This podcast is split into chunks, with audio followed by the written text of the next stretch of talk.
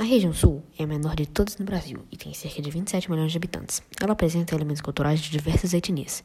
Graças ao fim da escravidão no século XIX, muitos imigrantes vieram para essa região e muita da cultura foi influenciada por eles. Graças a isso, a cultura é muito rica. Ela apresenta diversas festas e eventos em todos os seus estados. A música e dança mais famosa é o fandango e vários artistas famosos são de lá. Sua economia também é muito rica. São atividades, as atividades são extrativismo, agropecuária, indústria, comércio e serviços. Ela é muito importante pois comercializa com outros países da América do Sul. Além disso, lá as atividades radicais como rapel, tirolesa, canoagem e outros são muito famosos. Uma das principais atrações é o Parque Nacional Iguaçu, o Parque das Aves, Beto Carreiro World e o Museu Oscar Niemeyer. A região sul é a única parte do país que se localiza quase toda na região temperada. Por esse motivo, essa região tem um clima conhecido como subtropical.